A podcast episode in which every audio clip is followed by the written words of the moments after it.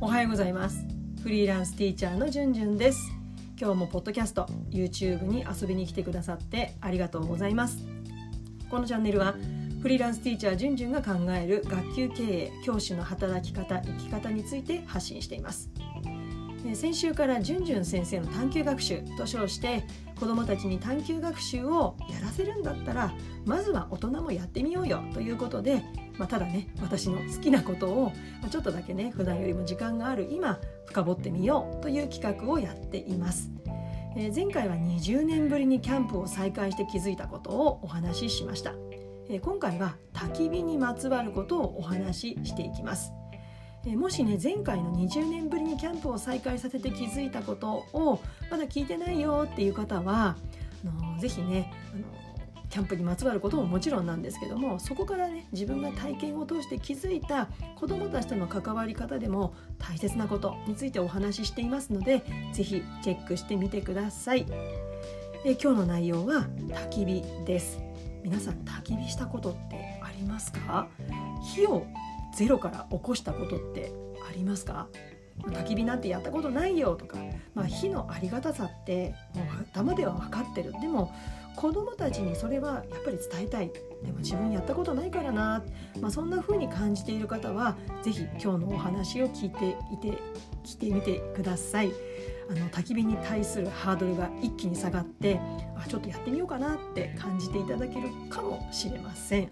それでは行ってみましょう。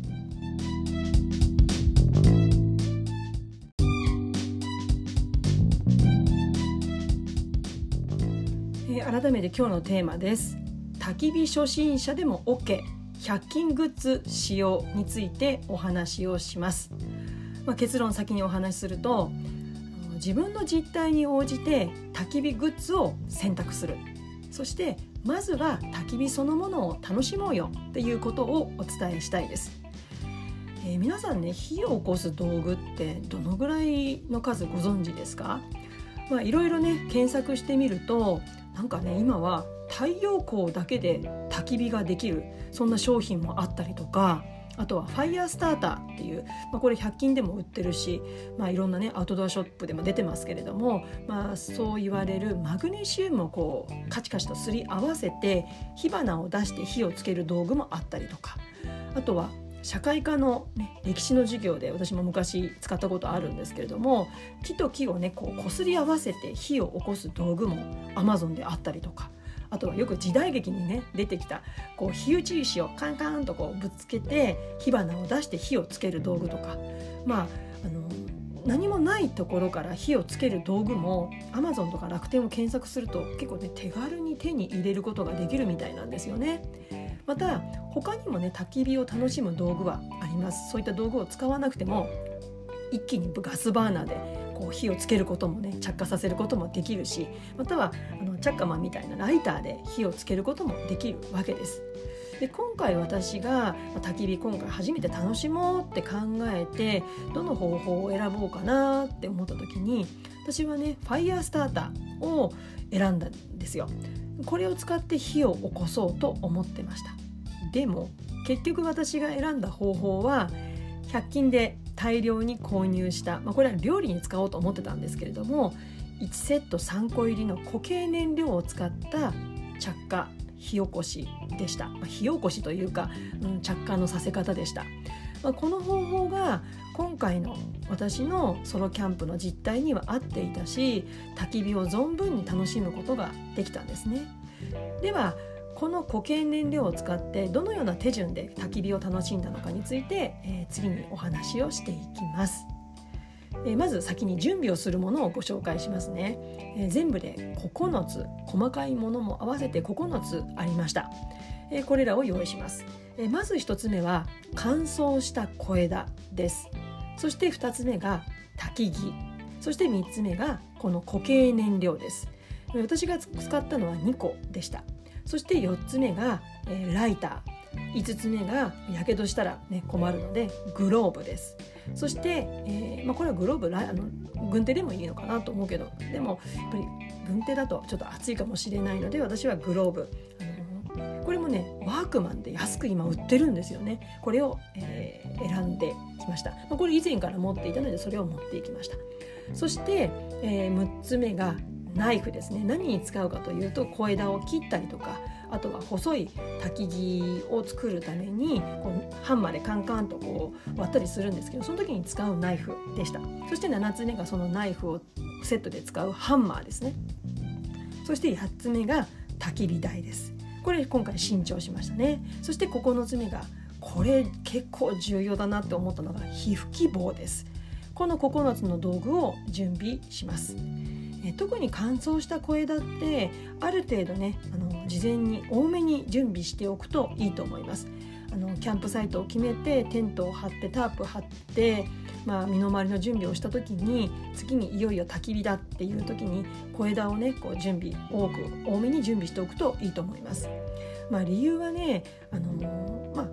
何度も何度も経験のある方だったらもう一発で着火できると思うんですけれども私のようなね初心者はうまくね着火しないと何度もやり直ししなきゃいけないので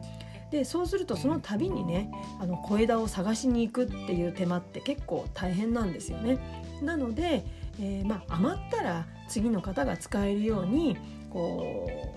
う水分をね吸わないように日向にまとめておけば次の方も使えるからいいんじゃないかなと思っています。じゃあどのような順番で、えー、焚き火を楽しんだかなんですけども全部で4つの工程ですまず1つ目初めに焚き火台を組み立てますそこに、えー、着火剤を2つ並べました。これ1個でもいいかもしれないんですけど私はちょっとうん最初だったので2つ安全策をとって並べました。でその上に隙間をちょっと開けながら小枝を組んでいきました。そして2つ目その着火剤にライターで火をつけました、まあ、この着火剤っていうのは20分程度火が持続するのでもう十分に小枝や細めの焚き木に着火するのに時間がねあのありますからこのやり方はすごくね初心者には合ってるんじゃないかなと思いました。そして3つ目、え、だんだん火が育ってきたら細めの焚き木をくべて火吹き棒で空気を送り込みながら確実に焚き火に着火するようにしていきます。そして4つ目、えー、いよいよ火が安定していったら調理をしたり焚き火そのものを楽しむ、まあ、この順番でやっていきました。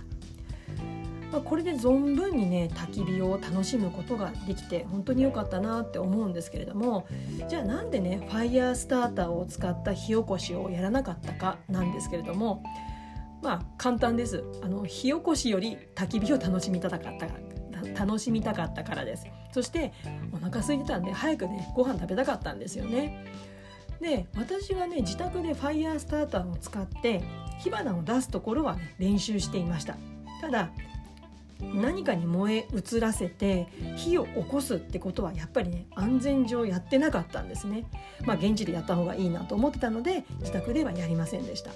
ただやっぱりね数時間車を運転してキャンプサイトに着いてで、えー、テントを張ってなんてことをやってるとやっぱりねゼロからの焚き火っていうのはハードルが高いなって感じたんですよね。なのでやっぱり前回のポッドキャスト YouTube でもお話ししたように何をキャンプの目的にしているのかによってやっぱりね使う道具っていうのは変わってくるということをこの焚き火でも実感しました。ですからこれからねキャンプ始めようとしている方ややっぱりやってみたんだけどちょっと楽しめなかったなっていう方はもう一度キャンプで何を楽しみたいのかを考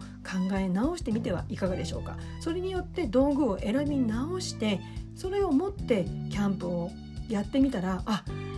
楽しめたっていうことにつながるんじゃないかなと思います。では最後に今回の焚き火やまたは火起こしを実際自分で体験してみて気づいた子どもたちとの関わりで大切なことっていうのはやっぱりね一人一人の実態に応じると手立ては変わってくるっていうことなんですよね。もしもね火起こしという授業があったなら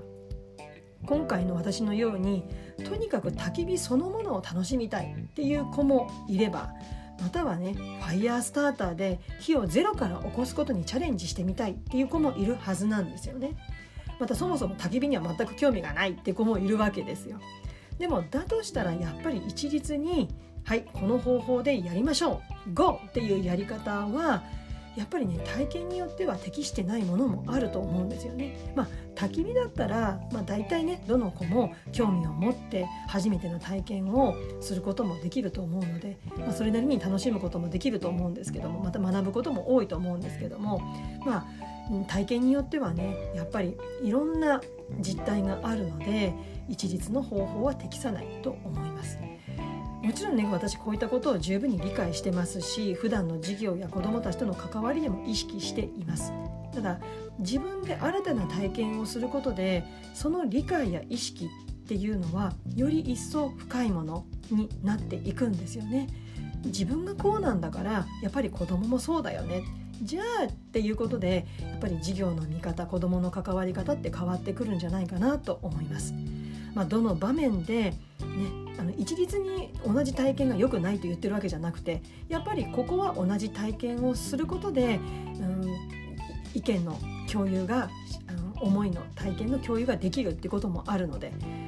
一律にこれはダメっていうことではないんですけれどもやっぱりどの場面で体験を選択させていくのかっていうこの判断をやっぱり大切にしたいなと思いました。はいいかがでしたでしょうか？今日はじゅんじゅん先生の探究学習焚き火初心者でも OK100 均グッズ使用についてお話をしました、えー、焚き火今までやったことがないけど興味がある。でもちょっとハードル高いかなと思ってこ